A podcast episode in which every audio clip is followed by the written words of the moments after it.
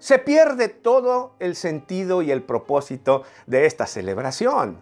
Si tu objetivo solamente es justo eso, la pachanga, la fiesta, la borrachera, entonces sí eres un pagano, porque perdemos el propósito de ella, el propósito de esta fiesta como tal es celebrar el amor de Dios por nosotros. Vamos a dejar a un lado ya tanta tontería de que si la Navidad el que la celebra es un pagano porque viene de una fiesta pagana adorada a dioses, al solsticio, al dios sol, a esto, y que las esferas son la cabeza de Juan el Bautista decapitado. Vamos a dejar toda esa tontería, por favor.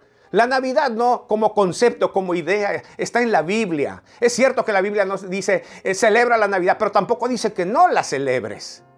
Nosotros celebramos el amor de Dios y cuando esto se pierde, entonces nos volvemos paganos y la fiesta se vuelve pagana. No la idea, no el acontecimiento. Así que tenemos que tener cuidado, que en cada cosa que hagamos en esta Navidad, cada tradición, cada fiesta, cada momento, recordemos quién es el autor de esa celebración y quién la merece, a quién la estamos dedicando entonces no seremos paganos si la celebramos. Déjame leerte el pasaje bíblico para que no se nos olvide. Durante este tiempo, en estas fechas, en cada momento que hagamos, en cada celebración, cada acto y cada tradición, no se nos olvide el propósito por el cual lo estamos haciendo. Deuteronomio capítulo 8, versículo 11.